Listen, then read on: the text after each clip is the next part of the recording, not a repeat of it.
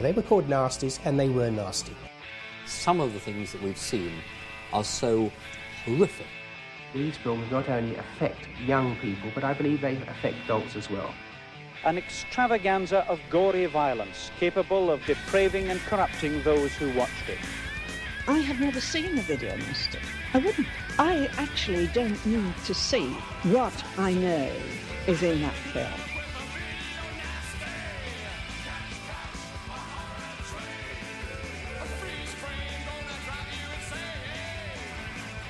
And welcome back, ladies and gents. This is another episode of Doing the Nasty Podcast. This is season number two, episode number, and I just said it, twenty-six. twenty-six. I said it before I hit the button, and then I hit the button.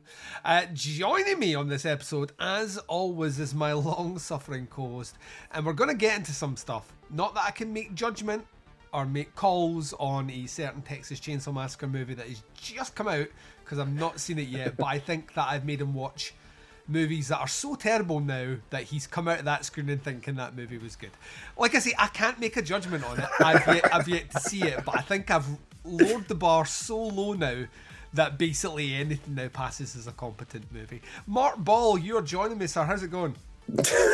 it's going it's going good. That was that was quite the intro, and uh yeah you're the, there's there's to be fair there, there is some suffering in the new Texas Chainsaw Massacre movie that just came out, but yeah I guess yeah I guess just doing this show for a while has just made me, at least at certain times, just embrace the suffering and just go along with the ride. And you know, if the, if the movie doesn't make me want to hang myself, that that's a that's a big accomplishment, you know, sometimes.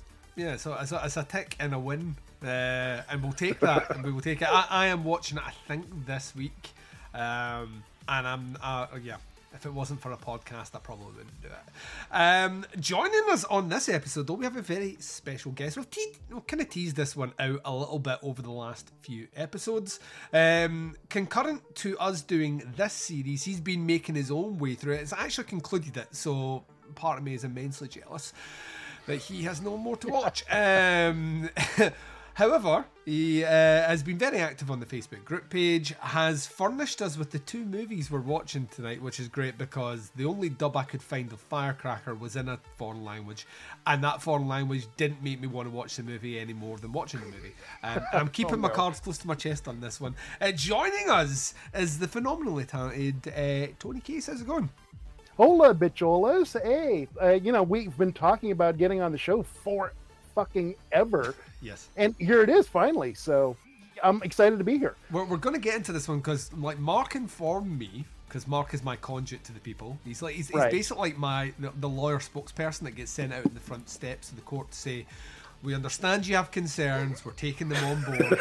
uh, as spokesperson, yeah, as spokesperson for Video Nasty, uh, the you know doing the nasty podcast. What we're telling you is, uh, but Mark said, Tony specifically said, when we cover one of the movies that we're doing on this particular episode, he wanted to be on this episode. That movie would be G B H G B H uh, otherwise known as grievous bodily harm. Yes, which you can't, is a convictable offence over here. Uh, you can be convicted for grievous bodily harm, or G B H, in, in the U K. It's uh, you know, it generally means you've hit someone hard, uh, but haven't killed them, which is a win. And then, of course, the bonus uh, of the, I like the other movie, too. So, I mean, you know, when you said, oh, we're doing Firecracker too, it's like, oh, fuck yeah, I, I, I'm down with that. Both these movies are great. So, and, oh, and, and I've just really tipped my hand. Luck of the draw. Uh, I've said this before, sometimes the movies land in weird situations where I think we ended up doing, we've done movies that parallel particular seasons really, really well as we've worked through this, and then other ones that just don't make no No sense, no rhyme, no reason why they're lumped together, except I created a list, and then I muddled them all up, and I muddled them all up again, then muddled them all up again, and then put them through a sorter, and then assigned a number, and then sorted them, and then reversed them and chopped it in half, and then pieced it together. Uh, so it is well and truly shuffled, uh, to use the card parlance, I don't know. Um, so, so clearly the fates decreed me to, this is going to be my episode to shine. I'm looking forward to it. I'm, I'm very much looking forward to it. Uh, before we get into that, as always, we like to catch up. Um, nothing has happened in the world. I, I want to know, like, at the start, It's like the, the start of these episodes are, are, are like weird, like time capsule milestones for the inevitable decline of humanity. Um, so with that great positive uh, intro, Mark, what you been up to, buddy, since I last spoke to you a month ago? Uh, well, uh, watched a lot of movies to distract from watching the world fucking burn all around us. Uh, I got to I got to show some people ma- Massacre Mafia style for the first time last night. Oh, how'd that and, go over? Uh, they loved it. Uh, they were like, that actually was like a pretty good movie. I'm like, yeah, it, I mean, it's a bad movie, but it's a good bad movie. And uh, yeah, we had a lot, a lot of fun with that. Um, yeah, watch that new Texas Chainsaw movie. It's uh, it's something.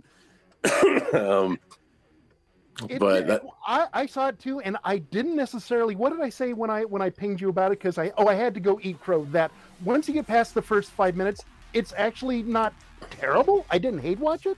I like the, I, I was just talking about this with with Bo in an earlier recording. I like my if we're talking about the big four.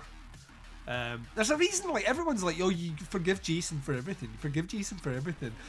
Like, the, the Friday the thirteenth movies, none of them, maybe out with part four, are exceptional movies. They're all relatively entertaining average slasher movies, but they maintained that relatively entertaining slasher thing right through the series, give or take maybe one or two installments. Every other every other one of those big four franchises, The the diminishing returns are colossally diminishing on each one. And I think I would put... The weird thing I was trying to think about, if I was, like, ordering them up, how would I order them? And much to my surprise, Halloween is still at the bottom. That is just a hot trash fucking... Honestly. And once you get past three, uh, part three, the just movie... Ju- or the it's like, what's the point? The like, uh, what, yeah. what, why am I still here? Uh, I think Texas Chainsaw Massacre is just above that, actually. I was thinking about this. I have, I, I like, well, obviously adore the first movie. Um, have a lot of time for that second movie just because it's so much cocaine fueled bonkers. Um, and the third movie, the third movie, the older I get, the more I, I appreciate it was trying to do something. I don't think it's necessarily successful in what it's doing. I mean, I will watch part four purely because Matthew McConaughey's hilarious in it. Um, and then I really would not thank you for any of the other ones that come after it at all. Like, I think they're all various shades of missing the point and bad. Um, yeah. And at that point, it's like, well, what am I doing here? You know, like, is that le- is that level where I was thinking even a Friday, like, a, a Friday the thirteenth is always going to be top. Like, even a Nightmare on Elm Street, even an I... fucking hate a lot of those Nightmare on Elm Street movies. I'm, I include, I'm not a big fan of that first one. Mark has heard about it. He chops his fingers hates, off and googly arms. the long arms. Googly arms for no reason. It's a terrible effect. Um, it's an absolutely horrible, silly effect, and the ending's shitty and all the rest. But, but, as a concept, it's kind of fucking amazing. And then I can get through that. That second one, I think, is better than the first one, and a lot of people don't disagree with that. That third one is just great. It's just a hands-down great movie. And at least with Wes Craven's New Nightmare, we come back and we try something different, and it's really ballsy and all the rest. So there's four movies in that franchise that I'm like, yeah, I would happily sit down and watch those ones again. And I, I, I, I what, two? Two? The Texas Chainsaw Massacre, and I kind of like the concepts of the third one, and I like a character in the fourth one. So, I mean, what are we doing here, people? Get in the bin. That's what I'm saying. Damn. You you did go back and watch it, though, Tony. Yeah, I did. Uh, I got uh, the first fifteen minutes at the gas station. I'm like, I can't do this. And then, like, a couple of days ago, I just smoked a ton of weed and just, like... And and like, okay, now I can just absorb the movie and just go. It's not terrible. It's not great. It just kind of washed over me. And if you ask me now to describe the plot, I'm like, Leatherface kills some guys with a chainsaw, I think. And that's about all I can do. Um, I, I think I know the answer to this, and I think it's one of the reasons I'm going to dislike the movie severely. Um, is there a scene in it where someone says, "Do your thing, cuz"? Oh, no. No. No. Get no, in the bin. No. Get there, there's the e- almost almost equally cringy lines in there for in sure. The bin. In the bin. There's no do your thing, cause is it even worth watching? I described that. I saw that in the cinema in three D, and that was the greatest three D effect I've ever seen in cinema, because it, a, a, a realistic foot came out of the cinema screen and kicked me in the testicles. um, and I felt every single punt of that right through. I was like, yeah, this movie really fucking hates me. Um, yeah, so you've been watching a lot of movies, Mark. Yeah, after I got done with that Texas Chainsaw one, I went back and watched some other, you know, later entry slasher movies. I, I was like, I just I went on a kick of like stuff that I don't watch very often. Mm-hmm. So I also did the the Friday the two thousand nine Friday the thirteenth, which I still think is most it's two thirds a big piece of shit. Yeah, that, that uh, opening that opening twenty minutes is the movie that we all wanted and should have got, yep, and for some yep. reason they decide to tag on a whole other movie, which is more people hmm. come into Crystal Lake. Yay! Yeah, a whole Jason's bunch of run around in the tunnels underground under. Oh yeah, yeah. Those tunnels. That part, that part, that part sucks real bad. Yeah, I, I strongly dislike about two thirds of that movie. Yeah. Uh, I also, yeah, I, I went back and did Leatherface, Texas Chainsaw three. Which uh, the R-rated cut of that one, because that one came late enough that the M P A A was starting to like be like, nope, you can't do this, you can't do that. Yep. Uh, the R-rated version of that movie kind of fucking sucks and feels really disjointed, and there's parts where you can't tell what the hell is supposed to be going on. But the unrated cut of that, that they put out not too long ago, I think is pretty all right. You get a pretty great uh, Ken, Ken Faree's great in it. He's great in it. If you go. Yeah.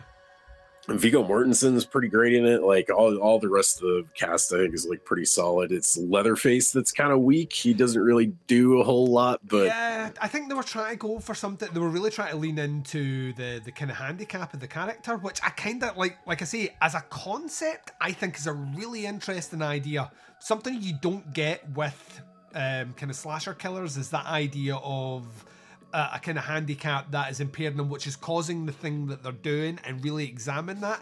So as a concept, it's brilliant, but they do fuck all with it, um, yeah. which is a bit disappointing.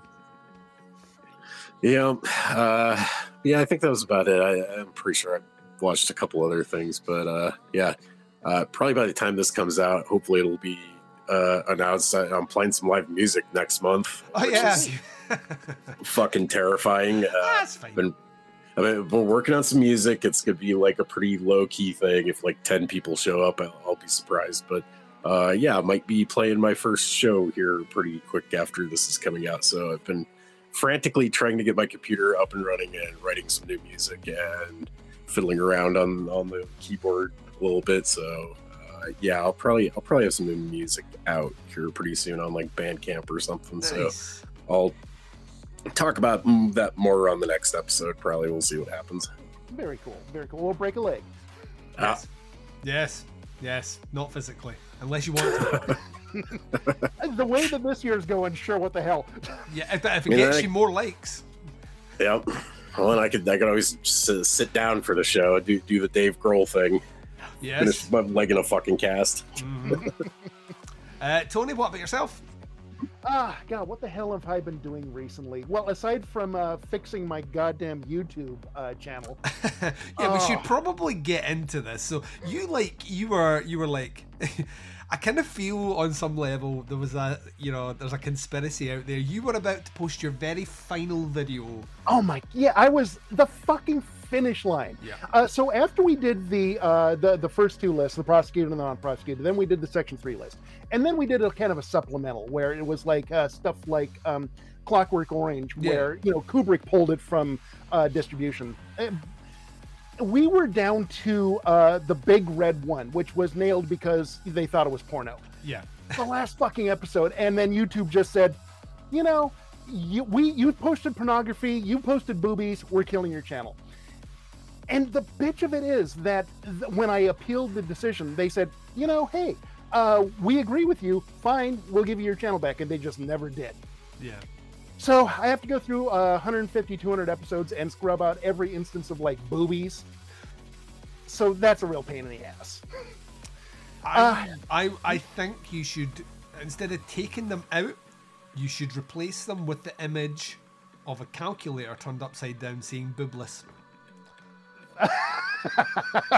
There you go.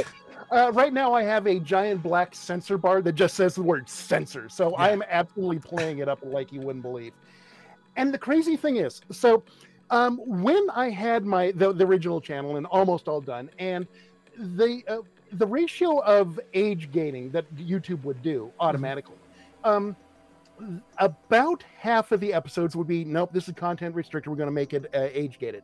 Now without the boobs, but all the violence. I have not touched a single drop of blood. Same with that. And it is, you know, none of them get age gated. It's like fucking double standards. It's it's not that far off why the videos and the video nasties were actually banned in the first place. Exactly. So... uh, and now I'm smart enough to say, okay, this isn't this isn't government censorship. I know that it's not First Amendment and all yeah, that yeah. other bullshit, but this is corporate censorship, yeah. and that pisses me off just as bad. Yeah, as and, and like needless corporate censorship. They're in those movies. Yeah, it's not yeah. as if you. It's not not as if you went out and actually physically filmed people taking their tops off. It's yeah, actually exactly. in the movies, and it's in context of what you're discussing. So yeah. it's for review purposes, which should. I don't know. Uh, no, it's absolutely within YouTube guidelines of that, hey, if it's educational, if it's a discussion, mm-hmm. we're good with it. But, uh, oh well. And, al- and also, what is the point of having age-restricted videos if you can't release videos that are intended for people over eighteen that can have that sort of thing? Like, uh, like it, sh- it should be like a, you know, that, that's what they should have done is just fucking... you know, age restricted all your videos, which they might have already been, rather than nuking the whole fucking channel. It's just like, I, I don't under, I understand why they don't want certain videos to be viewed by children, but I don't understand why they have an eighteen plus option if they're not going to fucking use it. Mm. Exactly.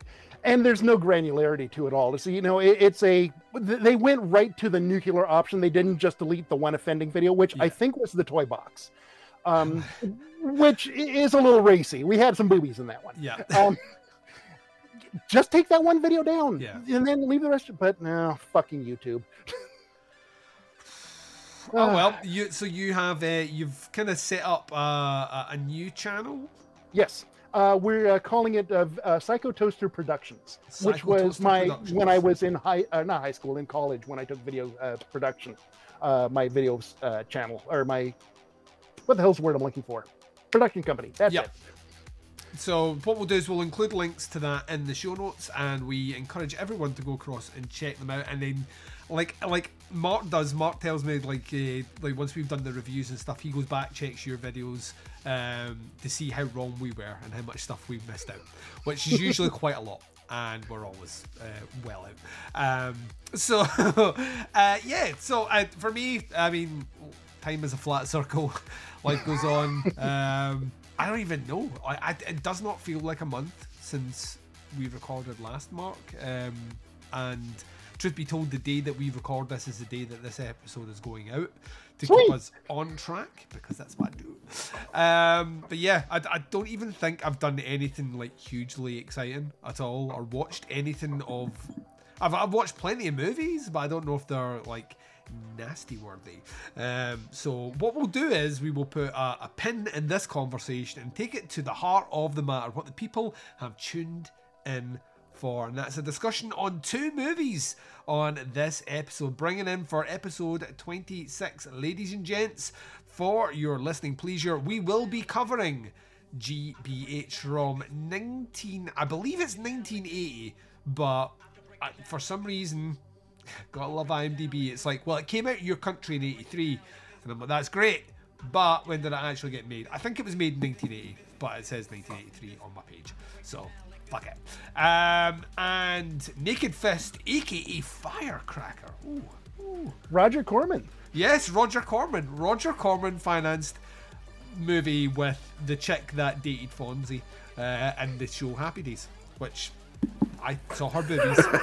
I saw her boobies in this movie, which I found out in the trivia uh, for this movie was something that Corman said he wanted added to the movie. So there was no boob scene, and Corman was like, "Show me the boobies," and um, they put them right in there, uh, w- along with one of the least convincing sex scenes I've seen in a movie The most hilarious sex scenes. Oh yeah, one, it's like, one of the weirdest, maybe. Yeah, yeah, it's when they, like generally you, you know those like uh, if you watch like Naked Gun and stuff when they're undressed and it's like the guns falling or you know like he's, he's taking off all the weapons and all the rest. And this one we just take out a variety of sharp implements to remove one item of clothing at a time. Um, there we go. I've never seen boobs released with a scythe before, so that was a, that was a, that was a first. That was a first. Um, we'll try that. We're getting ahead of ourselves. Uh, yeah, uh, well, it's, it's it's where we're going first, Mark, and that's why I was setting up. Our first ah, movie nice. of discussion on this episode will be Naked Fist, aka Firecracker from nineteen eighty-one. As always on this show, we will take a short break, and you're going to hear people from the Video Nasty documentary uh, who will give you an introduction as to a bit of information on the movie and why, why, why they think it was potentially banned. Um, when we return after the trailer for the movie, myself, Tony, Mark, we'll be sitting down, getting down and dirty with some Firecracker, aka Naked Fist, right after this. Here we have Naked Fist by Sergio Santiago.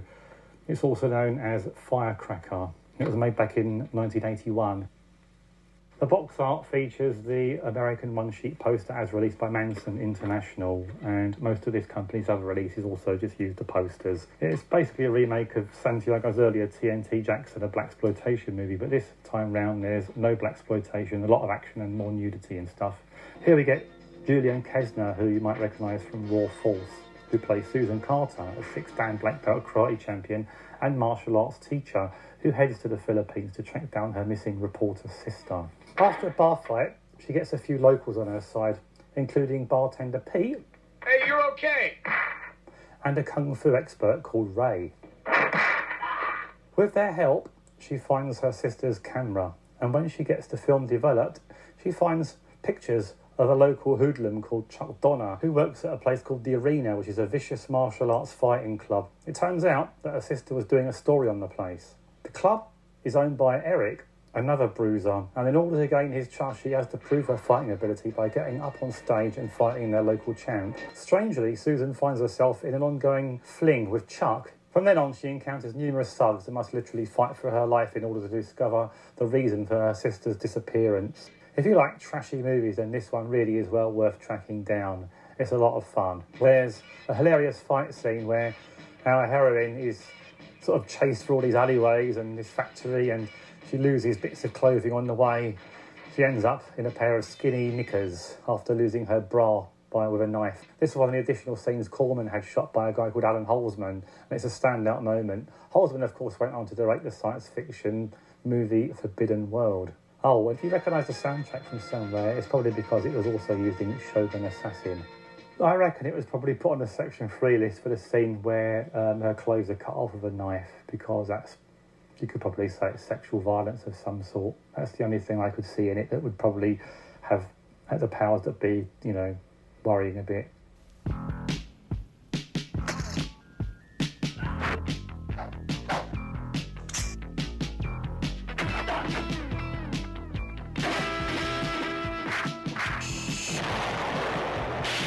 Firecracker.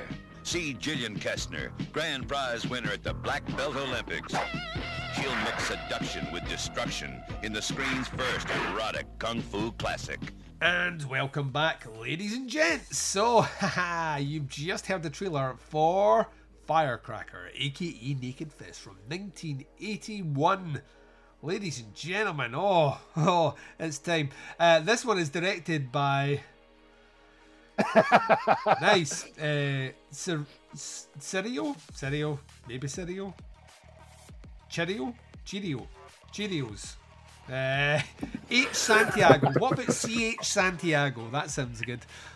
Let's go it's with that. It's not an episode unless Duncan stumbles over the yeah, name. Yeah, there's going to be plenty of this because this filmed in Taiwan, I believe. Uh, so um, it's based on the story by Ken Metcalf, uh, the director, and Alan Holzman, Uh, who came to do the additional scenes, probably on the orders of uh, one Roger Corman. Uh, the movie stars Jillian Kesner, Darby Hinton, Ray Malonzo, Ken Metcalf is in this movie, uh, Pete Cooper, Don Gordon Bell, Carolyn Smith, Chanda Romero, no relation to Georgie. Um, we have Tony Ferreira, uh, Vic Diaz, Omar Kamar. Um, I wanted to say that this guy's name was Ruben Superman, but it's not. It's Ruba Superman. Stop laughing, Mark. Um, and some other uh, some other folk are in this movie. Synopsis for this one is listed on the IMDb's as femme fatale martial arts expert teaches the mafia a lesson, which I mean is in a nutshell essentially it. Yeah, pretty they're much. Sort of the mafia. They're they're more like a, a drug running ring, basically. The the mafia, Mark. When I, when I hear mafia, I think of Italians. All right, they call me racist, but that's that's what I think of. They're the mafia, Mark. They're the Thai, Taiwanese Cosa Nostra, right? You just have to deal with it.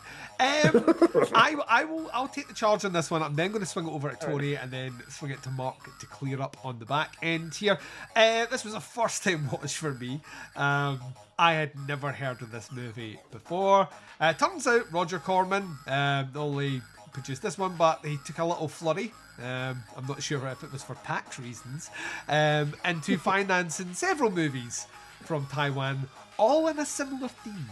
Uh, and that sim- similar theme was a bit of titillation, bit of martial arts, easy to make, short run time, Bob's your uncle and Fanny's your aunt. Um, and to be honest, that's kind of what you get here. The, the biggest thing that I can say as a plus point to this movie, out with the fact that I did laugh a lot while watching it, um, is its run time. This movie gets in, gets done, and gets out fast.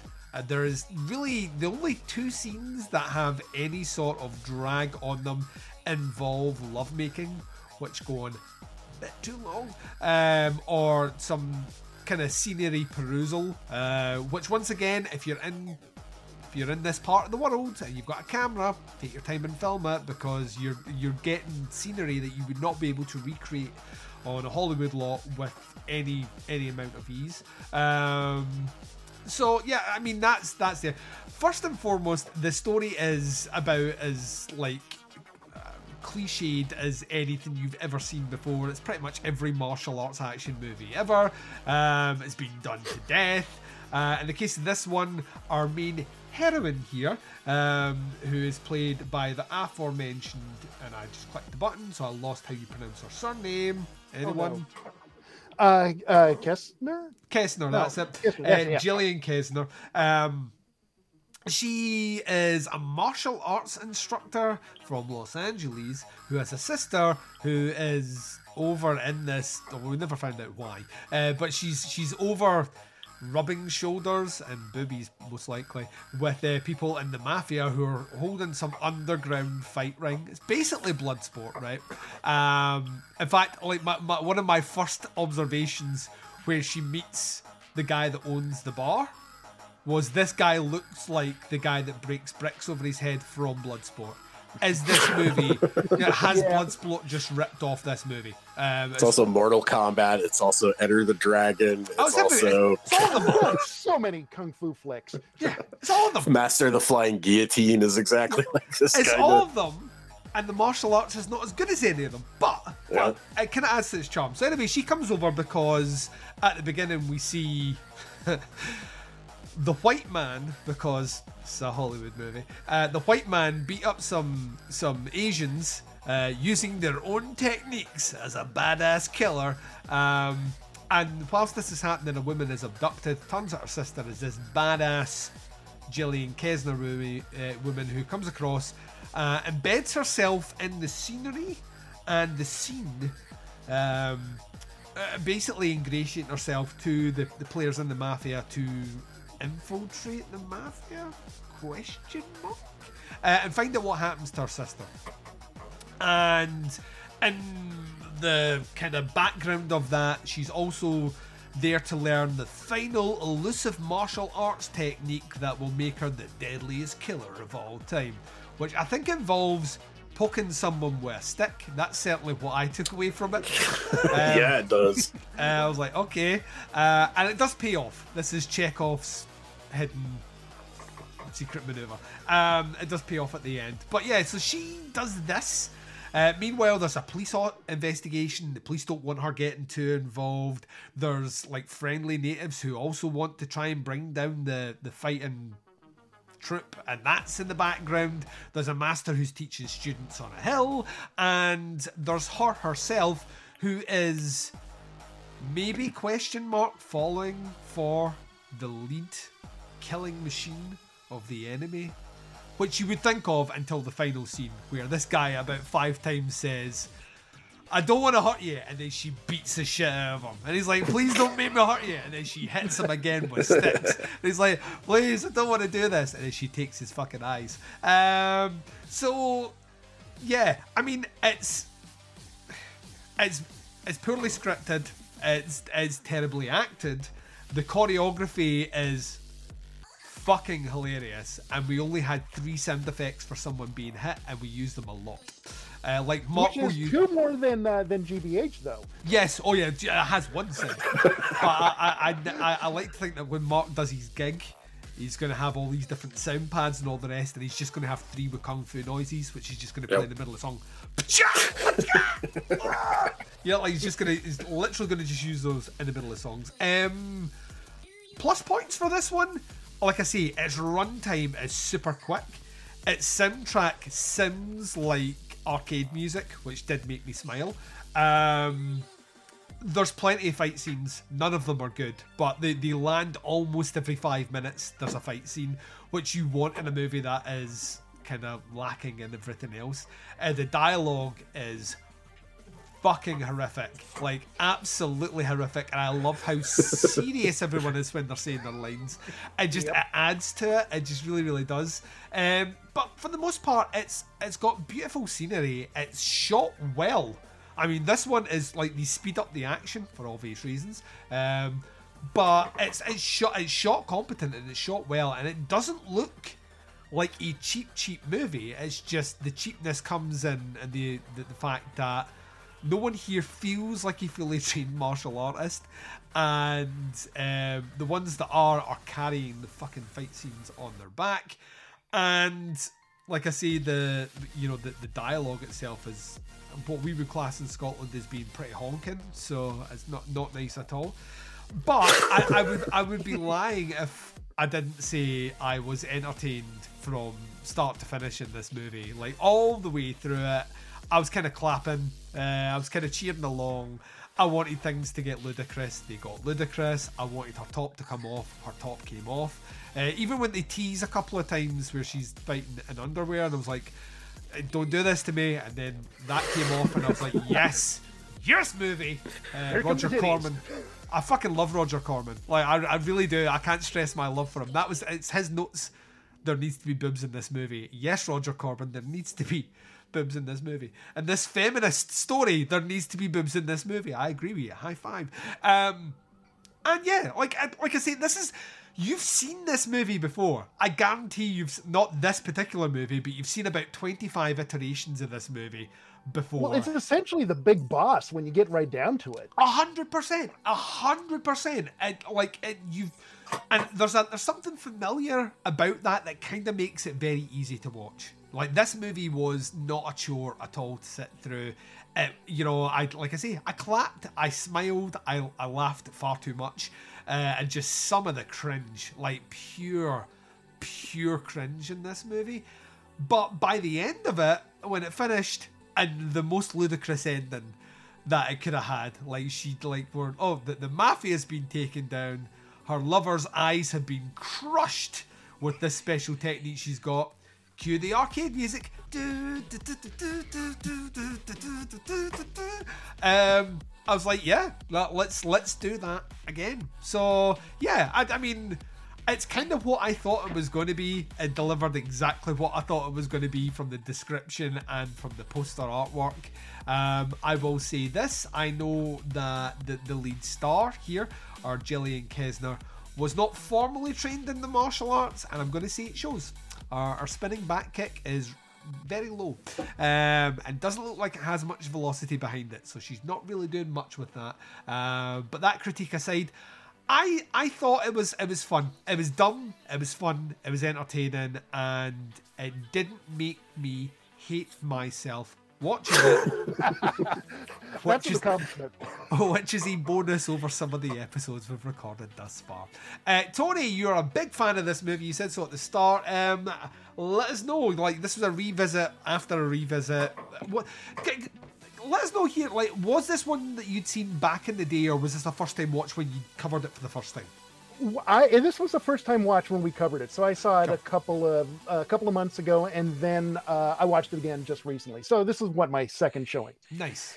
Um, I am f- completely on board with you. This is an absolutely terrible movie. This is I, I, but it is such fun. Uh, I am firmly in the uh, John Waters uh, school of thinking, where there is no such thing as a, a bad movie, just a boring one. And yes, this one is not boring at all. Um, it doesn't have aspirations to be this big, you know, it, it knows what it wants to do. It absolutely stays in its lane, where it's, you know, a, a fuck ton of kung fu and a light sprinkling of titties. Yes. Yes. Uh, so, you know, I, I love my Shaw brothers. I love my Jackie Chans. So, you know, this will never replace them. But if I just want something dumb and fun, absolutely going for this. And quick, and quick, and quick. Never, yes. like, never undersell. Like, like I said to Mark when I was announcing what the two movies were in the last recording, I was like, neither one of these movies has a runtime over an hour and twenty minutes. That's a win. Perfect, absolutely perfect. So yes, I am totally on board with this movie. In terms of, like, so on the revisit, though, I, I like, because one of the things that I felt personally when it finished was, like, I could see myself, I can see myself watching this again this year.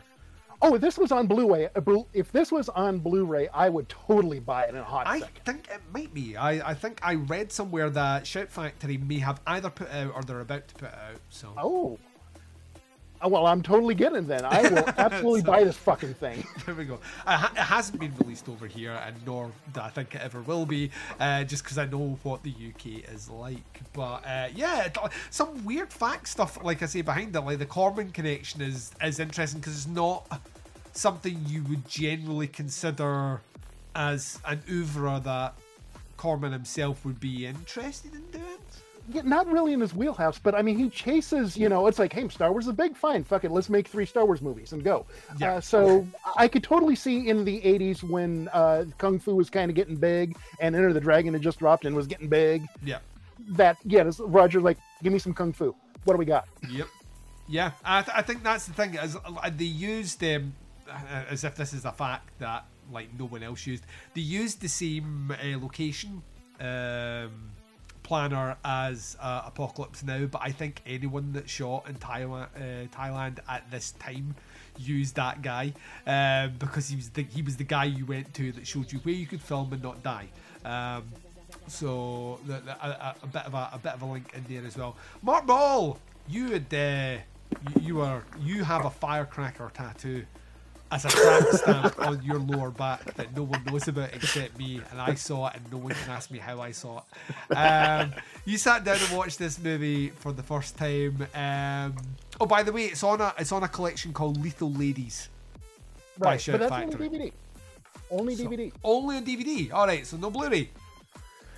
Yeah, this is, uh, well, in the States, you can watch this on Tubi. I don't know. I didn't watch that version, so I don't know how complete it is. Uh, we've yeah. run into a couple times where Tubi has the edited versions of some of these movies, like Mad Fox's is a shortened yeah. version. you, uh, got, you got you got cheated so much in that movie. Yeah, yeah. But I went back and bought the, there, there's a D V D of that one also that you can get that's uncut that I showed to my, my same friends a couple weeks ago. And uh, yeah, got, got all the uncut dick glory of that movie. So much penis. Uh, but Fire Firecracker, right out the gate, the first thing I noticed is this movie lifted a bunch of music from Shogun Assassin, or yeah. maybe vice versa. Like the main know, it, main theme right out the gate is the exact same main theme right out the gate is fucking Shogun Assassin. And that did my head in so much, because I love Shogun Assassin, and I've yeah. seen that movie like dozens of times. And so when there's this intimate sex scene, and they're using Daigo's theme, the the, the child from uh, uh, Lone Wolf and Cub, yeah. I'm like, okay, this is not right. No. That's, that's a little weird.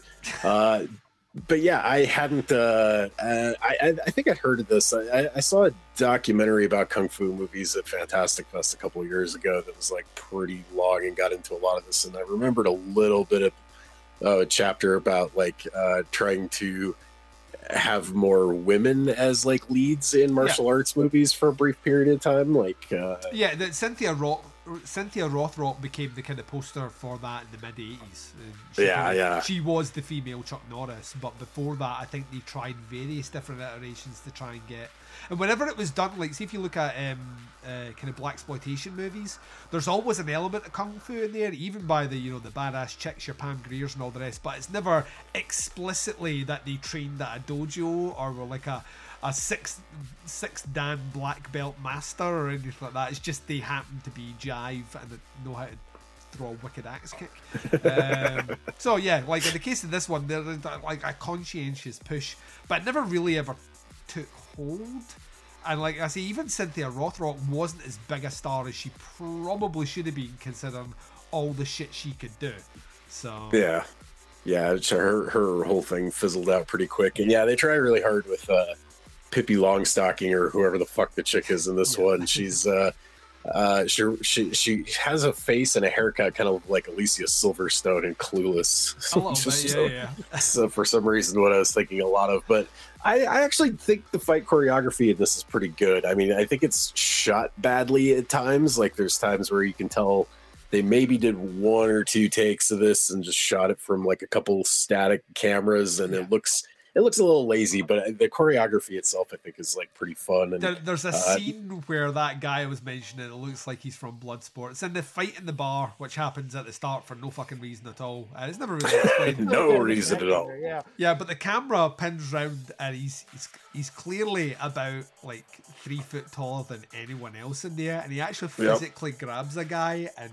Pushes him along the bar like it's a western. Um, yeah, I, I was watching that. Going, what the fuck are we doing here? That should have been in the foreground. There's there's great shit going on in the background of that. Yeah, it's just one, one long choreographed take of people just beating each other's asses for absolutely no reason. Yeah, Jillian Kesner kind of here looks like Melissa George from P C. She does look like there's a bit where oh, she yeah. going, bastard! Yep. Bastard! She does like like uh, about four or five times. I was like, do it. The problem that I had with oh no, the problem that I had with the choreography was that it, it I you know, growing up on like the Jackie Chans and stuff, yeah. and they're in this warehouse and they've got all these ladders and boxes and nets and all this crazy shit, and I'm thinking, okay, they're gonna go crazy, they're gonna use it, yeah. never touch it no. at all. No, no, no, it's, st- it's still a static. It, that's why when I said it reminded me of an arcade game, like it's an arcade game from the eighties where you've got to, like nowadays if you're playing a fighter game, everything's like like you can. Fuck people through walls, you know, like everything's a weapon. But back in the day, it was like background, foreground. Yep. Like only foreground characters can do things, and everything else can't be touched. And it did feel like, like even even the scene where the, the dude with the moustache, who, by the way, fucking what a moustache, uh, like the dude with the moustache who's fighting those guys at the beginning. He's standing in front of what's supposed to be three martial arts masters who all have different weapons, and I'm like, all these weapons are cool as fuck, um, but only one of them gets used. And then they do the same at the end where they're standing with like three different weapons, and I'm like, use all the weapons. No, and they, they, they don't do that. Only one weapon for you, Duncan, and this is clearly foam spear, which we're going to wait in front of them. Um, how do you, how do you get on with the dialogue, Mark? Uh, it's dubbed like uh, like like pieces, kind of. It's it's very loose, and you can see people's mouths moving when the, you can't hear any dialogue. And uh, yeah, it's it's it's pretty par for the course for like bad kung fu movies, and that's why like why, that's such a trope slash stereotype of kung fu movies is the dubbing is always fucking terrible, but. Uh, like for all I know, they may not have recorded any on-sound dialogue. This entire thing is dubbed. Felt like and it felt like it was E D R. Yeah. yeah. The dubbed and done by so sort of lazy Foley artists, or probably Foley artists that were under intense time constraints and were recording all this shit on like reel to reel. So like you, you know, the, the digital artists word, remember are one so word spoiled. Here, and that one word is Corman. So we'll have yep. them done cheap. Right? Yep, everything like, is fast and cheap. That's that's that's how he cranked out like fucking twenty of these things a year, basically. It's the skill of Roger Corman. You don't like you spent not a penny more than you actually physically need to to get the movie out. Well, yep. That's why he did a ton of shit in the Philippines. Yep. Break Birdcage, all this shit. Yeah, you, you get that. You get them all done. Make you make as much money as you can to make the next picture, and then you don't yep. go back. Yep. Um, so. Uh, Here's the question, though, because I was thinking about this. This has titillation, for sure. And there's no getting right. around that.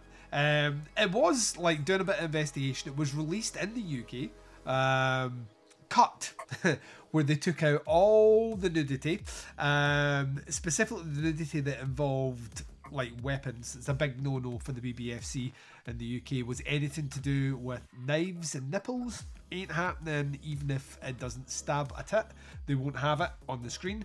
Um, so, but it was re- it was release cut here in cinemas, but yet still pulled afterwards. Um, the there's a couple of suspicions around that. One of them could have been the name Naked Fist. Doesn't lend itself uh, to to your your average copper in a shop. As a movie that isn't necessarily going to be uh, slightly titillating and violent at the same time, and that's a no-no.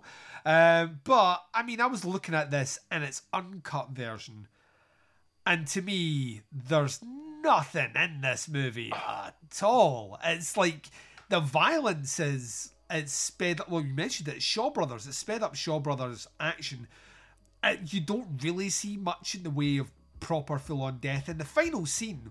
Granted, yes, a guy's eyes are crushed with two sticks, but we don't linger on that shot for any great length of time, and it's no more horrific than anything else I've seen in movies, which clearly pass fine today. So I was surprised, and I expected it to have something in it, like a rape scene or something that which would have elevated it, but it's just not in there. What's your thoughts, Tony?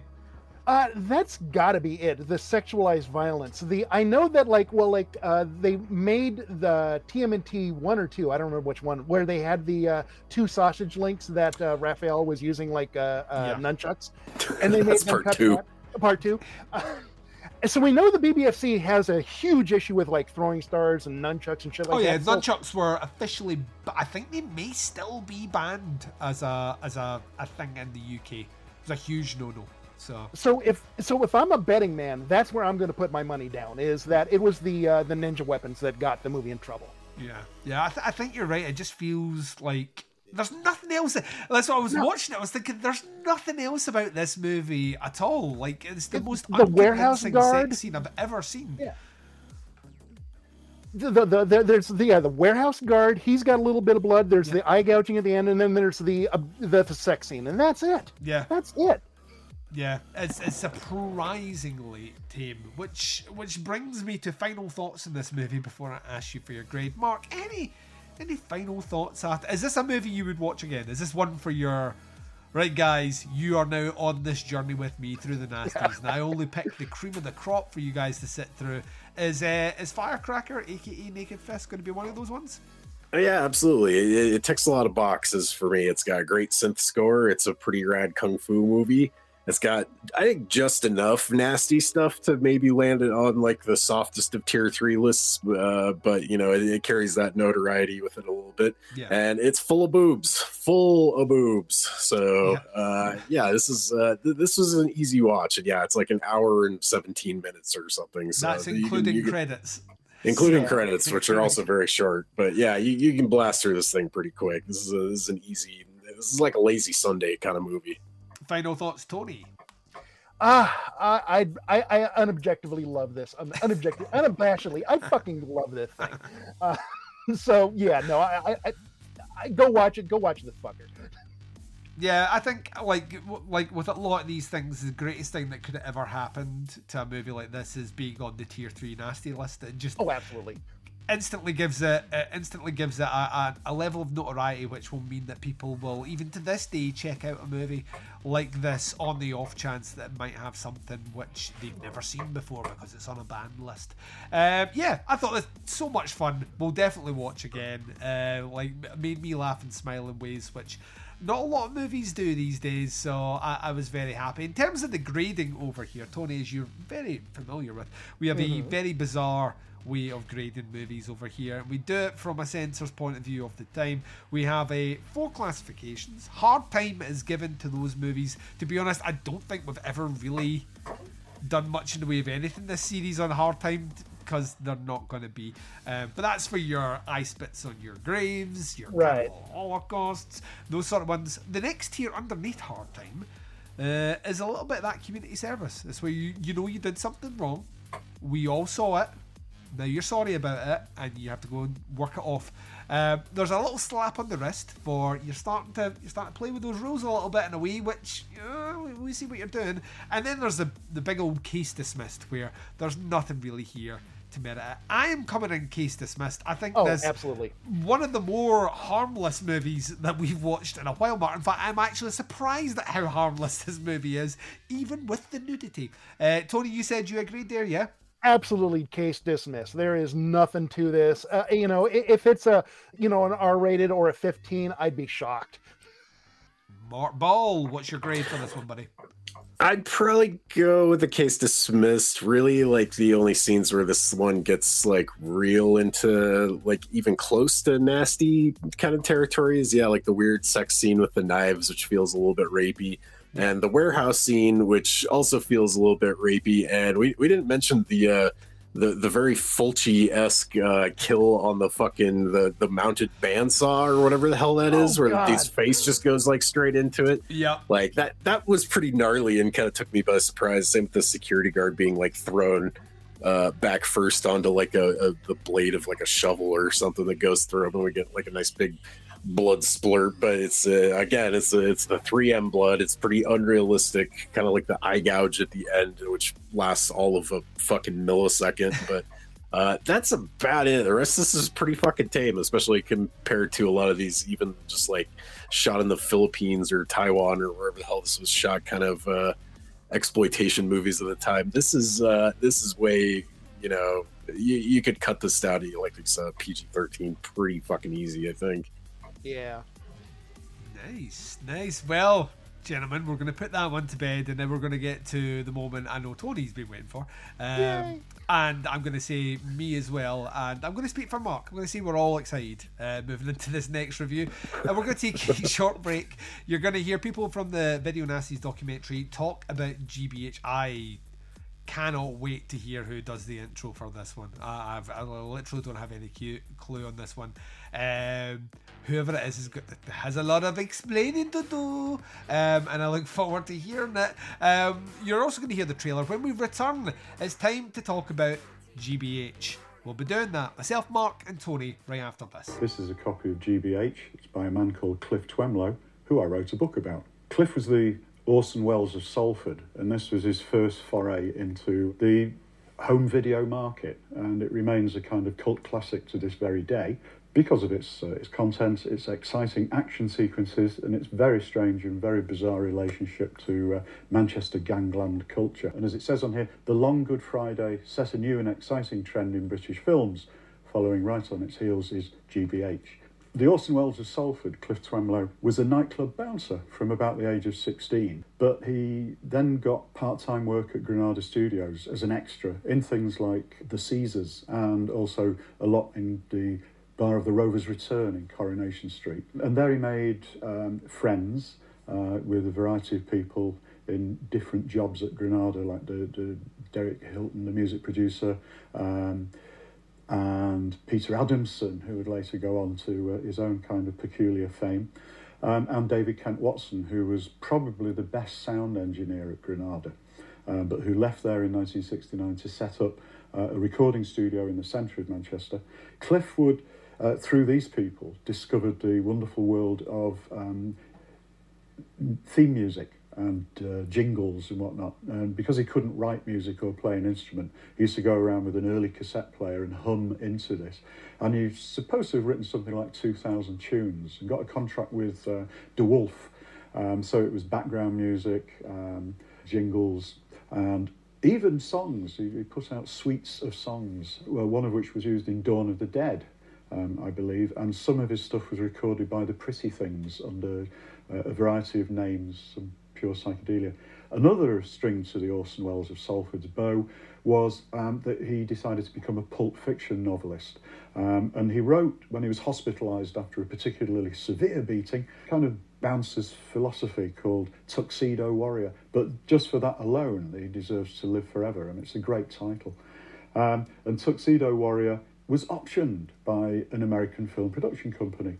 And Cliff got twenty-five thousand pounds um, and a trip to Zimbabwe because he got a bit part in the movie. And it was there that he was turned on to the idea of making films. When Cliff gets back from Zimbabwe and figures, I'm going to make a movie, he writes the script straight away. And then he thinks, what am I going to do? So he, he goes to David Kent Watson, um, who by now has got a video production company called ICE. I think mainly they were doing weddings, um, but why not shoot a movie? So off they go with uh, their one camera, and they basically write a, a manual that uh, Rodriguez would be impressed by, of um, guerrilla filmmaking. So Cliff would walk into a pub and say, the manager said it was all right for us to film this fight sequence. Now, the odds were that somebody would say, well, I'm the manager and I haven't given permission, so go, oh, sorry, I made a mistake, and you'll go. Or the person behind would say, oh, okay, all right then. And that's how they'd film the fight sequences in pubs. Um, car chases, they just block the road off and then film the car chases. Gunplay in what later became Gunchester. They walk round armed to the teeth with sawn-off shotguns, Webley revolvers, this, that and the other. John Saint Ryan, who went on to Hollywood fame and fortune, it was the first movie um, that he'd ever been in, because Cliff used to work out in a gym with him and said, we'll have you in a movie. He'd never acted. He then later on went to become Bette Lynch's boyfriend um, in Coronation Street, and um, Sean Connery's stand-in um, in various Hollywood movies. So it gave a start to a whole lot of people. G B H is set in a kind of mythical Mancunian gangland uh, subculture. Um, it's bloody, it's violent, um, it's populated by uh, martial artists of the area, including people like Steve Powell, who uh, was trained by Bruce Lee. G B H was apparently um, a big hit with the troops on their way to fight in the Falklands. This is the very early days of domestic video, and it was World Video two thousand, one of their biggest hits. Um, and if you think back in those days, uh, you could rent videos almost anywhere, newsagents, the corner shop, garages. Um, they would buy a copy, and those copies were like up to thirty-five, forty pounds, which in those days was quite a bit of money. Then they'd rent them out. Um, and it's supposed to have sold something like six thousand copies in the first year. Um, so for World of Video, it was a big hit. Um, Cliff and David Kent Watson, who was his director then, um, realised that there was a fabulous potential market for V H S.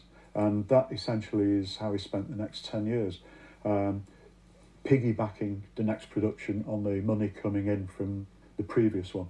But the, the problem is that Cliff had a very cavalier attitude to royalties, um, and he would go to the Millionaire Club in Manchester, which was populated by fairly rich people, not Peter Stringfellow's club, um, and he would offer people a chance to be in the movie business.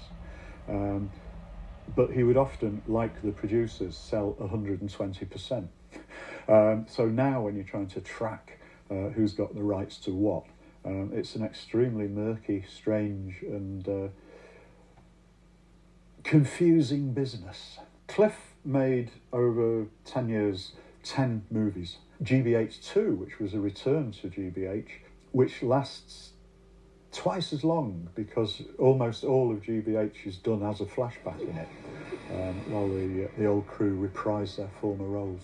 So a man with a vision, and uh, unfortunately a man whose, whose vision was cut short by his untimely death, brought about by him not winning the Grandad Universe competition at Salford Tech.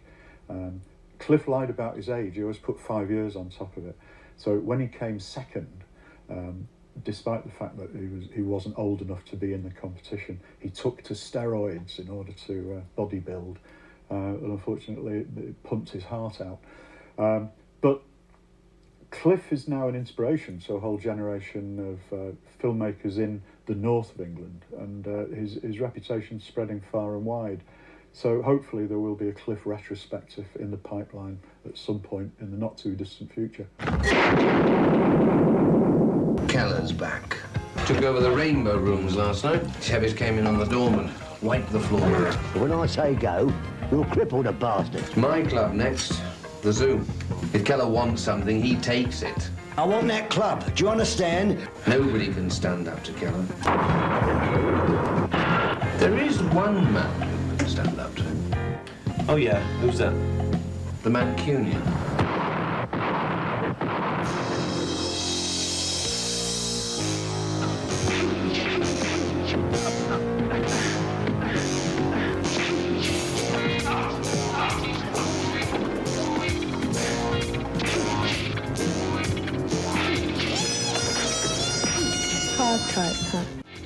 Didn't know it was showing.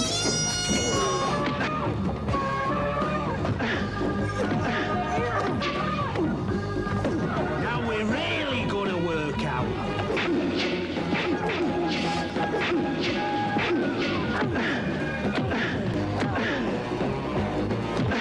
You don't look very tough to me.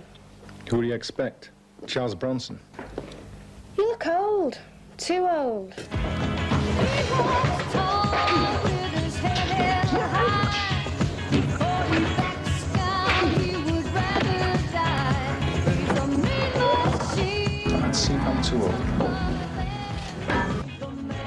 Nobody tells Big Nick Rafferty when he's had enough to drink.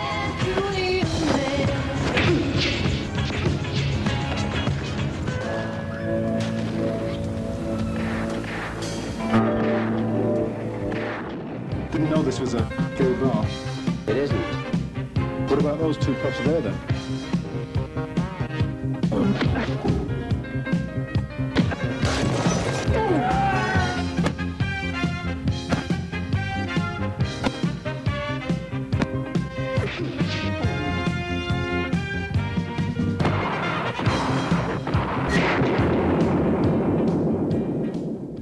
Welcome back, ladies and gents. So, haha, you've just heard the trailer for G B H. Assuming there is a trailer. I'm going to assume there is one. If it isn't, I'm just going to find dialogue for the movie.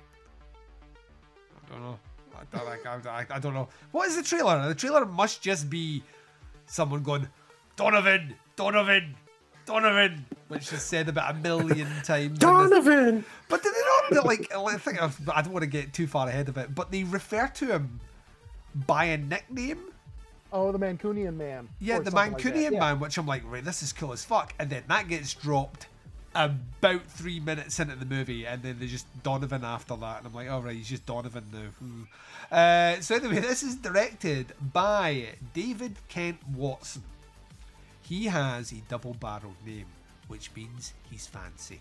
Um, and it's, it was written by Cliff Twemlow, who also stars as Donovan, uh, who was a real-life bouncer. This has got shades of Mafia Massacre, honestly, ripping out it. Oh, God, the backstory on this is so fascinating. It's, honestly. uh, so he was a bouncer, uh, and uh, kind of moonlighted in the movie industry for a while. Um, so he wrote this one, but he also stars in it as Steve Donovan. We have Jane Cunliffe, uh, Anthony Schaefer, Brett Sinclair, Jerry Harris, Lenny Holworth, Steve Powell, John Saint Ryan, who plays Big Nick Rafferty, uh, who is, it's an ironic nickname because he's small. Uh, Ian Keith, Sharon Trimlow, uh, who I would assume is related to Cliff. Nepotism? I'm assuming. She is the Zoo Disco Rosie. So, there we are. Uh, we have... that's not even a name. D. Chris Philosophus. Yeah. Uh, Dennis Edwards and some other folk in here. Let's not spend time on this. Uh, synopsis for this one is... a bouncer is called in to help fight off a mob boss who's trying to take over local night clubs. Once again, that's probably accurate. As, as, as I mean, it's as to the point. And let's be honest, the movie really doesn't have anything else except that. I have a hard time arguing against that. Yeah, like there's no like massive subplot here where, you know, like like he was trained by M K Ultra monkeys or anything like that. It is literally a bouncer is released from jail, is brought back to the life that I would imagine her, his, her Majesty would want him not to go back to uh, after coming out of prison, but he goes back to it. And um, yeah, uh, I know, Tony, you're champing at the bit for this one, but I'm going to give it to Mark first, right. And then Mark will swing to you, and then I will bring it in at the end with the with some things I just need to say. Uh, Mark, you sat down and watched G B H. Um, you weren't excited about this one. I, I'd, like, I'm trying to remember, you'd heard of this as well as the hearing of this via Tony saying, if you guys cover this, I want to be on this. Or is this another one of these ones which uh, has appeared uh, in conversations at one of these film festivals you've been at? No, I, I'd never heard of this before until we started doing this. And yeah, I, I remember talking to Tony about this a long time ago, and uh, it was it was pretty close to what I expected. This is like a Guy Ritchie movie done via Tommy Wiseau. Uh, this is this is uh, levels of incompetence that are honestly hard to find nowadays. Uh, this is. Uh, It's it's like they knew how to make a movie, but there's definitely scenes that like are evidence to the contrary.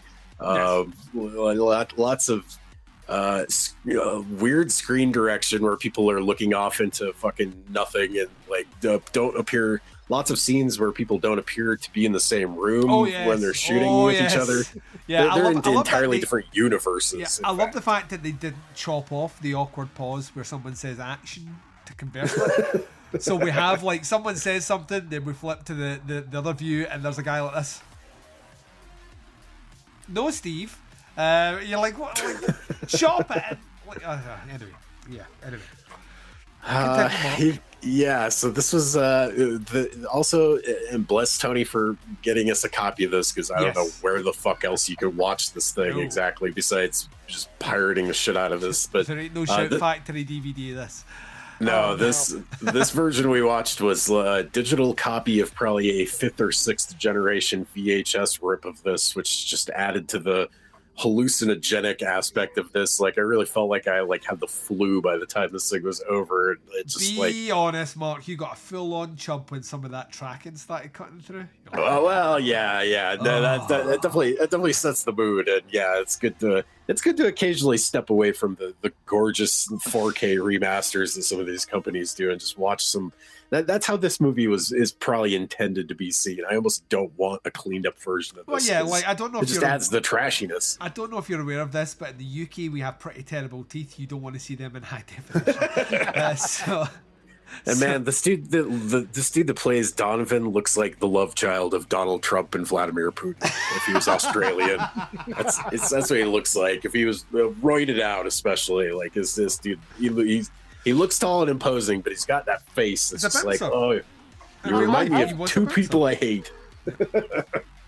I was thinking that he was kind of like if if uh, uh, Charles Bronson played yeah. James Bond, that'd be this movie. Well, they, they they make a point of like that's the thing as well, which you should never do in movies. But they make a point as an interaction with characters where she says, like he says, "Who do you think I am, Charles Bronson?" And I was like, "That you're now making me think of Death Wish, which is a better movie than this." But, but yep. I don't want to get, I don't want to get too far ahead of myself. Charles Bronson's got fucking style too. Like, uh, well, he's, this, got, this he's, dude, this, he's got a face, Mark. He's, he's got a face that doesn't got, really move. Well, and I don't know. Maybe, maybe, maybe it's just I've seen Bronson in a few more movies, and he kind of, you know, he's he, he does the same shtick in like pretty much everything he ever did, much yeah. like uh, late, later day Bruce Willis. But um, you should yeah, try and watch d- that movie, that slasher movie. What's it? Well, they called that slasher. It's not a slasher. Was it Minutes to Midnight? Oh, ten minutes to midnight. Yeah, ten yeah. minutes to midnight, where the guy he's hunting is a serial killer who is naked, and there's a scene where Bronson is chasing them. Movie. Yeah, like there's a scene where Bronson is chasing them down a street, and this guy's just fully naked, and it's just like, like you can just see it. In this is like nineteen eighty-eight, I think. And you can just see it in Bronson's face, as if to say, "I need to get out of this contract." And like I don't know how I ended up with this canon contract, but I need to get out of this fucking canon contract. Yeah, but that Death Wish money, uh, five money is like really good. So yeah. Like, yeah. he, he did what he had to do to pay the bills. He, he's Grandpa Bronson at that point. His, his grandkids need a lot of hard candy, so uh, he's, he's making all them Death Wish movies. But uh, yeah, the, the dude that plays Donovan is like uh, he can't he can't act his way out of a wet paper bag. He's he's fucking atrocious in this, and I mean everybody kind of is. Like I kept trying to. I didn't look at the credits or anything for this, and I kept trying to play which one of these people is the director. Like, it's got to be one of them. It's either the guy that plays Donovan or the guy that played that owns the bar. Like, yeah. I thought for for a minute, maybe like this is his this is his passion project. He sunk his fucking measly life savings into this awful fucking action movie, and uh, this is this is how it turned out. Like, mass, massively forgotten about, I'm sure. Like yeah. this is probably this this is probably gonna be a lot of people's like first introduction to this movie is hearing us talk about it, I would think, because I've never heard anybody else outside of Tony talk about this movie. So uh yeah, it's I'm gonna I'm gonna hand it off to Tony because I was I was just like dumbfounded by a lot of this movie. I was just like, what in the hell is this? All right. Let me be absolutely one hundred percent crystal fucking clear. He's getting his disclaimer out right at the start, Mark. His disclaimer's coming out right at the start. Love it. This is a fucking terrible movie. I there is I can't think of one thing they've got right. Uh, the opening credits, the theme sounds like it's a dollar store version of like on Her Majesty's Secret Service. Yeah. Um. The, just everything, the acting, the it's just so terrible. But again, it's entertaining as fuck. Oh my god! I and it, it's short. It doesn't overstay its welcome. It gets in, drops the payload, and gets the fuck out. So yes, I I just have so much fun with this movie. It, it kind of it blew my mind in a lot of respects. Like I I watched him. Um, There's there's some movies that I've been talking about recently as well. Uh, so I recently watched Science Crazed, which is an exercise in how how how does someone make a movie like that? And that movie came about a decade after this, um, and it's using all the same techniques. It's just like terrible editing, like bad acting, awful dialogue, um, and just like to me, anyone that thinks that. The idea that the mob would ever try and launder money through making a movie as a conspiracy theory needs to watch this. It's the only expl- it's the only explanation is someone somewhere has a Ponzi scheme in which they are trying to like swindle people out of money, because this has, I mean, uh, its story is about as basic as the description there. It really is a a guy that owns a nightclub. And he's there's a a, a, mob, a mob boss who's going around strong arming all these other nightclubs. So he decides this bouncer who's just been released from prison, we're going to bring him back. Oh, well, we'll bring him back. We'll tell him that his wife has left him and sold the house, uh, and then we'll try and take him on a goose chase to try and find where his wife has moved to, which leads to nothing except a fight scene. Um, and then he's brought in, and then all of a sudden he's like. In charge of this nightclub again, but not as a bouncer. Uh, he's living up a bit of the high life, mixing with you know some of the clientele. He has once again one of the worst sex scenes I've ever seen in my entire life, in a toilet where the girl like this is not how British people talk. No one says, "Oh Jesus Christ! Oh God! Yes, yes! Oh, oh!" And then he gets called a what was that like a, a, a naughty boy later on by his. Friend who clearly wants to have sex with him. Oh yeah. Right. The the, the homoeroticism in this movie is fucking ridiculous, right? And I don't know how Cliff doesn't realise this because he wrote the movie. Uh, unless that's the part. And once again, if that's the part, I'm kind of done with that. I think we said something similar about Mafia, uh, Mafia Massacre. Still, there's a there's a, there's a something in the background there where you're kind of like these characters in love, um, but they can't. Show their love. I don't, I don't know.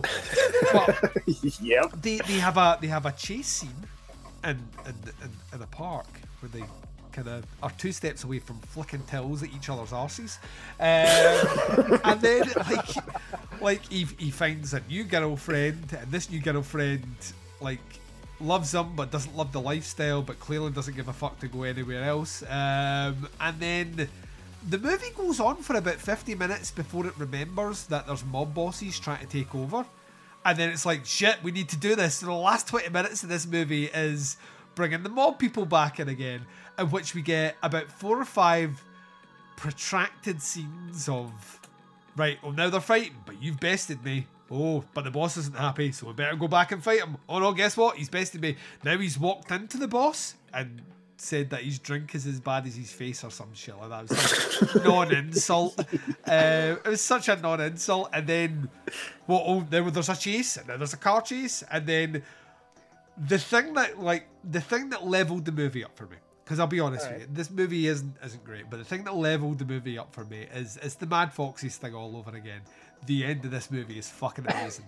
Like, the last shot of this movie is fucking amazing because he gets rid of the mob boss. I'm spoiling this for you for a movie from nineteen eighty-three. He's, he gets rid of the mob boss, um, manages to quell the war. He's back at the restaurant where he's girdling his arm and he's sitting there, and then the police show up, armed with shotguns, which didn't happen, right? Like, didn't happen, but the police come in to arrest him, and he sends his girlfriend away, and they're like, Donovan, Donovan, you wait, hands up from underneath the table, nice and slow, nice and slow, and um, he, t- he doesn't bring his hands up nice and slow, and we see the barrel of a shotgun fire, which means Donovan, the guy that we've been following, our hero of this movie, dies at the end of this movie because very much, and I didn't get the ending. I, like, I thought this feels a bit strange. Like, Mad Foxes made total sense because it was just fucking stupid. Uh, we've done all this shit, and of course that was the ultimate, the, like, revenge, you know, begets revenge, begets revenge, etc, etc, et cetera. You know, that made sense. Did not make sense here. And then I remembered that we read a tagline on the previous episode, and the tagline for this one was that it was more violent than The Long Good Friday. Now, The Long Good Friday is, it's, you know, it's top ten British films ever made, in my opinion. It's top five gangster movies ever made, in my opinion. And it's a fucking tour de force of Bob Hoskins, right? It's like one of those ones where you're watching it and go like that. Give him all the Oscars. This is like as good as it gets, right? And what happens at the end of that movie? At the end of that movie, our hero dies, right? Dies in a blaze of glory. And then I thought, they've just wholesale, they've just tried to, they've tried to outdo this, and then they've shoved the fucking tagline on the poster. And part of me respects the balls of that. Like, the balls of anyone to be like, this is the greatest gangster movie ever made. We're just going to use it as a tagline on our movie and not credit where it came from. Like, there's no credit for that one. It didn't come from Total Film or Empire Magazine or anything like that. It's just, it's more violent than... The, and it's not, by the way. Like, it's, it's so clearly not even on the same level of violence of The Long Good Friday. But that's that's where it falls in. It's got terrible dialogue. It's a, it's a showpiece for, obviously, the central character. And, the like Tony said, and I'm going to hand it back to you now, Tony, but the score to this movie... And they the credit a composer is all over the fucking place. It, it, like, yep. From scene to scene, it does not know what what decade it's in, where we're actually at, what it's actually doing. A lot doing. Of disco. No, another one of these movies with extended disco dancing scenes. Oh, dude, I was just... I you gotta pan that rad time, man. You, it's just, it was ba- it was baffling. Like, I actually got to the end of it and was kind of galled at how... It's not even just, like, I always say I don't like criticising movies because I've never made a movie. I can tell you right now, and I think with a degree of confidence, it's the only time I will ever say this, I could make a movie better than this. So probably on, like, a weekend. I, just, well, I think this with an iPhone. Shot on a weekend, dude. Honestly. Tony, help us here, please. Uh, okay, so you say that you, you admire the uh, the balls on uh, Cliff Tw- Cliff Twemlow. I can't even say his goddamn yeah. name. Uh, so the I love the backstory on the, the production of yeah. the movie and the way this thing was made, because what Cliff would do and the director and the creative team would do is that they would they, okay we've got a scene in the bar, so they would go to a bar in Manchester and just kind of roll up to the bartender and say, hey man, uh, we talked to the manager a couple of days ago and he said it's great, we can shoot in here, no problem, where would you like to set up? And the bartender said, you know, you know, I'm the manager and I never talked to you, get the fuck out of my bar. They'll say, oh, obviously I've got the wrong bar. My, I've got my notes wrong. I'm sorry. And they leave. If the bartender says, mm, okay, fine, they just set up and fucking shot. So this is one hundred percent wow. guerrilla shooting. Yeah, yeah, yeah. Damn. Uh, well, like when the uh, when they were doing the car chase, what they did was they like, okay, we're just gonna block off the road until somebody says don't block the road, and run cars up and down. Yeah. So I mean, yes, the balls on this movie are like eight feet wide titania. Yeah, I, I mean, I, you can't take it. There's there's a thing about. Like I said before, anyone that can get a, a movie made is yeah, I, like especially anyone that can get a movie made that appears on the Video Nasty list. Um, and, you know, gives me, and it's obvious why this one appeared on the Video Nasty list. I mean, that front cover alone, he's holding a, he's got a chopper, um, and it's, he's covered in blood, and he's wearing a white suit, which is not a part of this movie at all. Um, and so, like, I mean, it's like a, it's a, a, a kind of clever way of, of kind of luring eyes to think that they're getting something that they're not getting. But on, on top of that as well, it's the, it feels like it feels like an episode of like a T V show that you would have seen in the eighties, but like like a really low budget one. Like a, that's the thing that I, I kept thinking The Sweeney constantly through my head, and The Sweeney's about cops in London. We'll look for The Sweeney. Uh, all right, Gov. Uh, you know, it's all this stuff, but they're basically they're on the edge of kind of crossing the line and being criminals themselves. They play kind of footloose and fancy free with the law. And it kind of felt like someone had taken like the the kind of someone had taken that as a concept and then made it like about bimsers and then the mob, and then decided to shoot a whole film around it. And the, the dialogue is just all like th- this Cliff guy wrote the dialogue, and I just can't believe that anyone that was involved with this project was like that. Do you think this feels a bit unnatural? no, no, no. This I, is how we speak. There, there were a couple of lines, like there's that one scene where uh, the um, uh, uh, uh, Donovan comes into a bar and is like, and he's ta- talking to the bartender. It's like, oh, I didn't know this was a gay bar. Yeah. The bartender's like, no, I know it's not. Well, what about them two poofs then? And yeah. a fight ensues. I'm like, I don't know. I just love fucking dialogue like that. It's just amazing. Yeah, yeah. It's very of its era. It's very, very, very yeah. of its era. Um, yeah, I, I think the thing, like, ultimately, where I come down on this movie is that as a novelty factor, I, I'm glad I've seen it because it's definitely on the list. It de- like there were sections in this one that had me tears streaming out my eyes, hands on the ribs, feeling like I was going to piss myself. Uh, th- that funny when I was just like, this is horrific.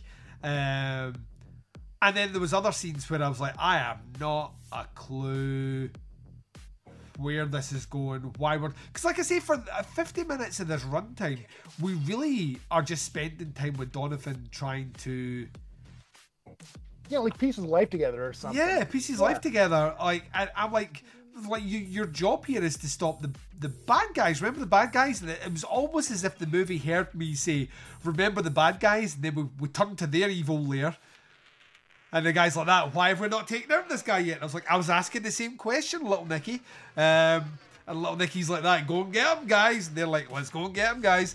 Uh, and it was just, I, I, I, I was, I was baffled. It's not often that I'm left speechless at the end of a movie. Um, but like, like we talked about Mafia Massacre style as being a movie where, and there's a similar, there's a similar kind.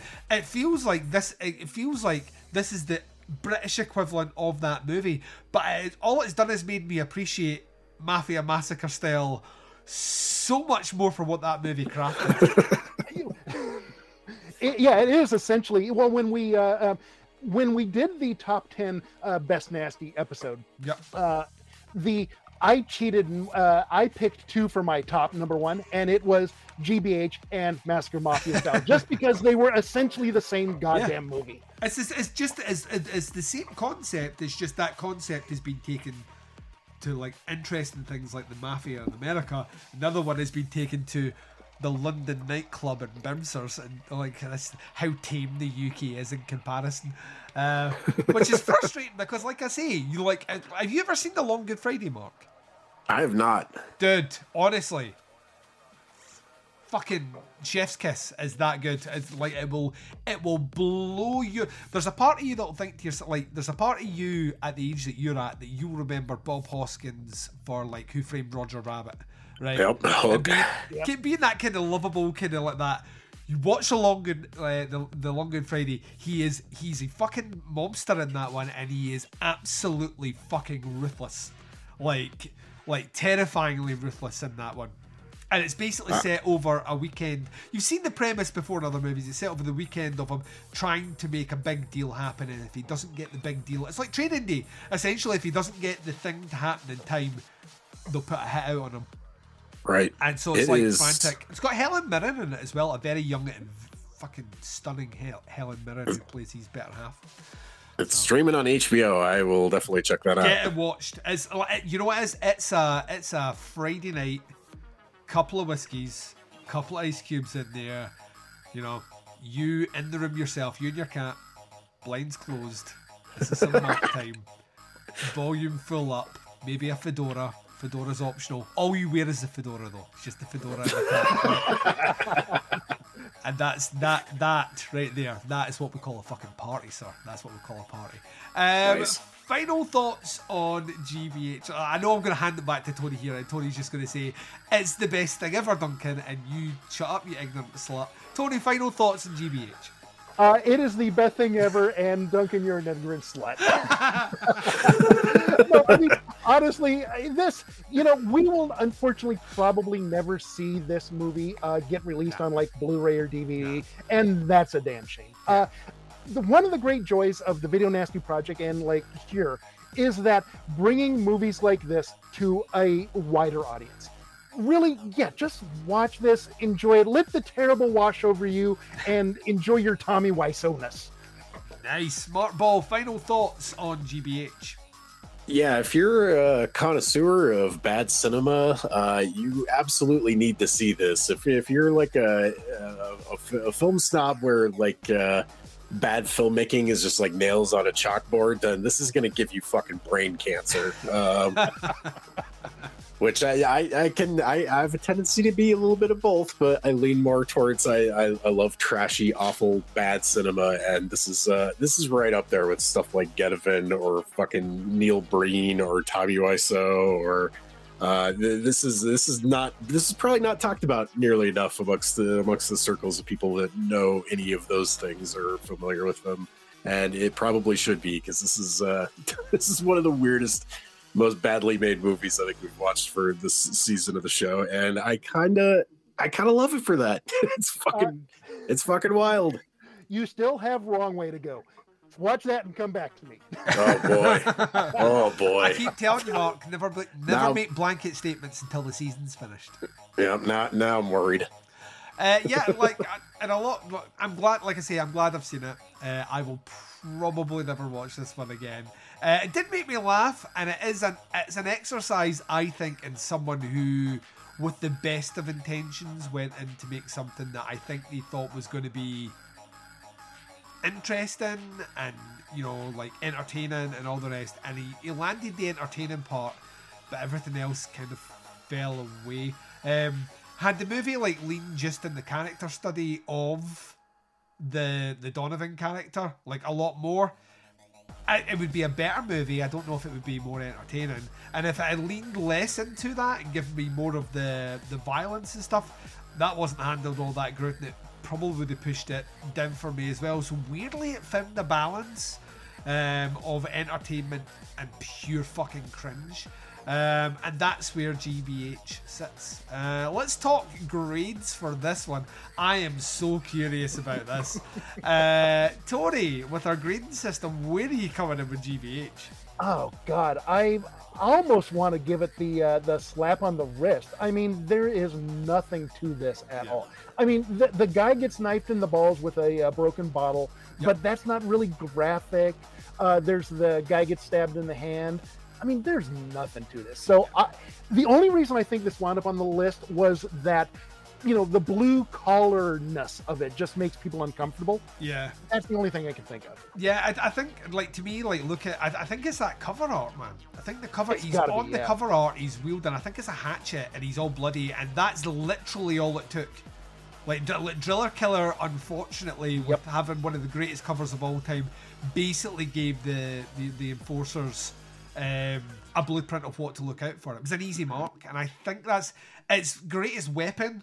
And to get people to watch it is also the reason that most likely ended up on that on yep. that list. Um, yeah, I'm I'm I'm gonna go I'm gonna go case dismissed once again. I'm with you on this one. I think there's there are scenes of violence, but they're not gratuitous. You don't actually see anything there at all. Um, language-wise, it's actually surprisingly prim and proper. Uh, there's only one character that really swears, and that's the mob gangster. And whenever he does it, it sounds like it's a foreign word to him. Every time he says fuck, it sounds like it's the first time he's ever said the word fuck. Um, and yeah, I'd like there's nothing there's nothing in this movie that it's barely a movie. It's like there's nothing in this movie where I'm like that, oh, oh you know what I mean? So for me, once again, I'm saying slap on the well, I'm saying case dismissed. I wouldn't even slap on the wrist. Smart ball. Uh, same, same. I'm going case dismissed. This is, uh, this is like more tame than Firecracker. Like, I know the violence of Firecracker is a little gnarlier than this one.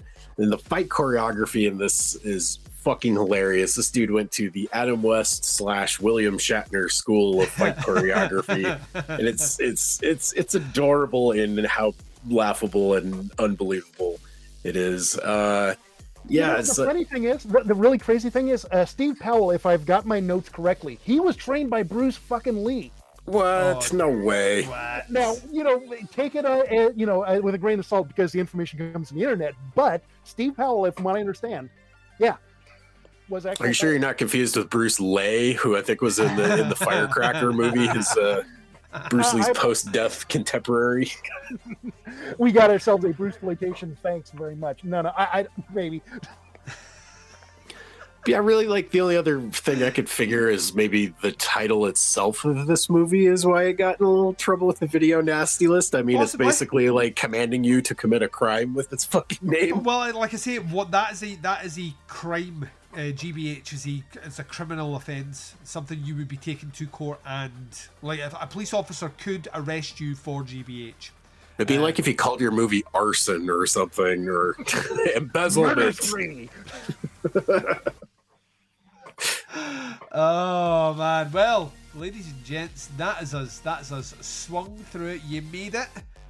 Don't you feel so much better about yourself now? Uh, we, ladies and gents, are going to take a very short break.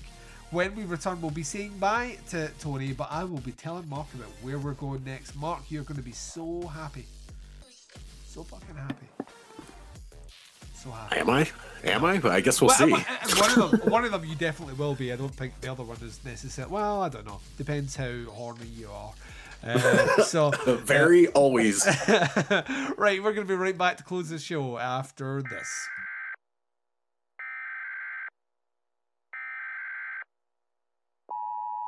This is a test of the emergency podcasting system. Listen to the Psychosemantic Podcast.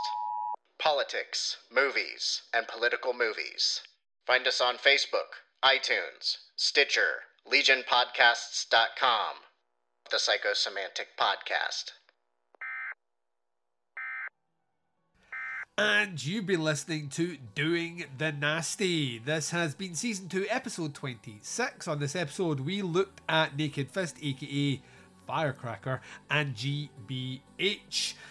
In one month's time, we will be sitting down and continuing our journey on the first one, Bonafide Classic Mark Ball. Okay. The real fucking deal, right?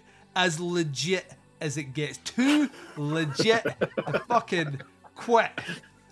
Myself, yourself, we'll be sitting down with a little movie directed by Sean S. Cunningham from nineteen eighty. We're doing Friday the thirteenth. Oh, nice. The, the O G. I've, I haven't watched it in quite a while, so this I'm curious to revisit it. I bet it's... It. I bet it's going to feel a little super tame compared to some of the other shit we've watched for the show. Well, we we are, we are, we're bringing it together.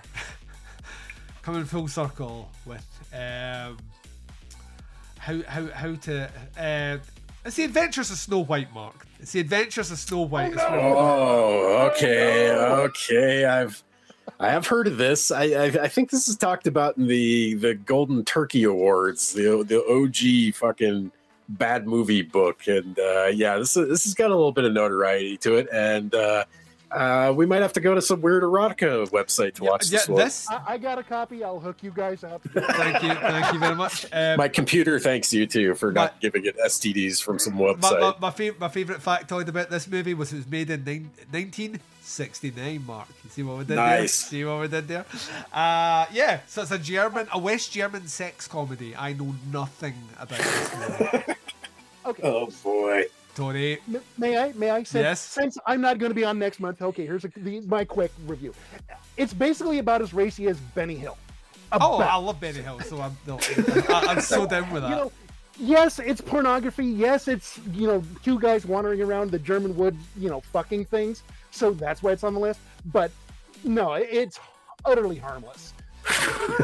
But it's fun. I, I love that. All, all, all I've, all I heard and what you just said there is, Duncan, you will need a lot of lotion and Kleenex, and I'm, I you will, know, like, I will, I'm up to that challenge. Is what I'm saying. You'll need the whiskey. You'll need the uh, maybe a little bit of the. I don't know if you can get the cannabis over there, but a little bit of that, and yeah, uh, some lotion. Uh, yeah, some lotion. Fedora's optional. Uh, I'll wait to borrow Matt's, uh, Mark's cat. Uh, but yeah, I- I'm down to clear on that. So yeah, the next episode, it will be The New Adventures of Snow White and Friday the thirteenth. Tony, it's been an absolute pleasure chatting to you, my friend. I want to say, before we finish up, which is next May, right, we will get you back. Oh, ab- I will. I love doing this. Let's absolutely figure out a time and get me we back. We will. We will get you back, but this time, Mark will pick the episode. That's right. Mark oh no! Oh man! Oh boy!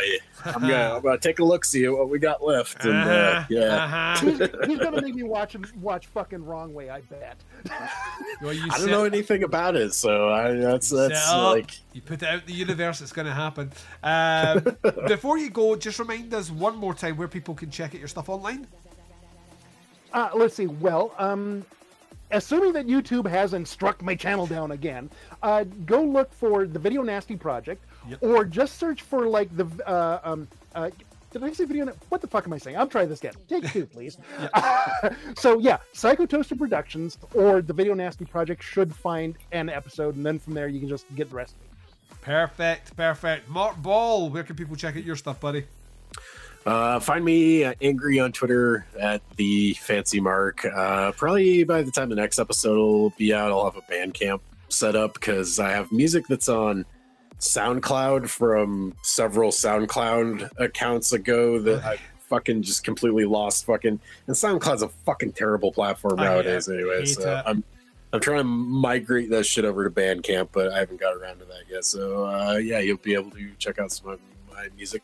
I'm sure the name Fancy Mark has probably already been taken at least once, maybe multiple times by people out there, but it will be something along those yeah. lines. So uh yeah, I'll have more on that on the on next next month's episode. Phenomenal. Oh well, ladies and gents, please check out the other shows on the Teapots Collective. We have Where to Begin With, which is currently looking at film noir and neo-noir movies. I picked ten movies throughout this year that I think will round out and give you an appreciation or our best starting point to get into that subgenre. That first episode dropped looking at Roman Polanski's Chinatown, bona fide classic. And on episode number two, we'll be talking a little bit Hitchcock with Strangers on a Train, which I'm very much looking forward to getting into as well. And you can submit reviews into that each episode, so do that. Shows are all in this one here. Opera Omnia will be making its return real soon, just under a month, with a new director and a new resident guest host for a much shorter season. We're going shorter for the, before we go into our next deep dive. And there's Chronicle, which has opened its doors to reviewers the world over, uh, where reviewers are now bringing me their European horror movie they always wanted to discuss on the show, and we are recording that for you. The brand new episode dropped for that this week. It was myself and the big sexy Scott McKenzie sitting down talking about Dario Argento's spiritual sequel to Suspiria in nineteen eighties, Inferno. A movie which he had never seen before, which he's now seen, and I realised that the only way to get Scott to like a movie that he doesn't understand the plot of is to have Argento style lighting all the way through it. And he's putty in the hands. Putty in the hands. Until the next time we speak to you, though, please take care of yourselves out there. We'll be back in one month's time with The New Adventures of Snow White and Friday the thirteenth.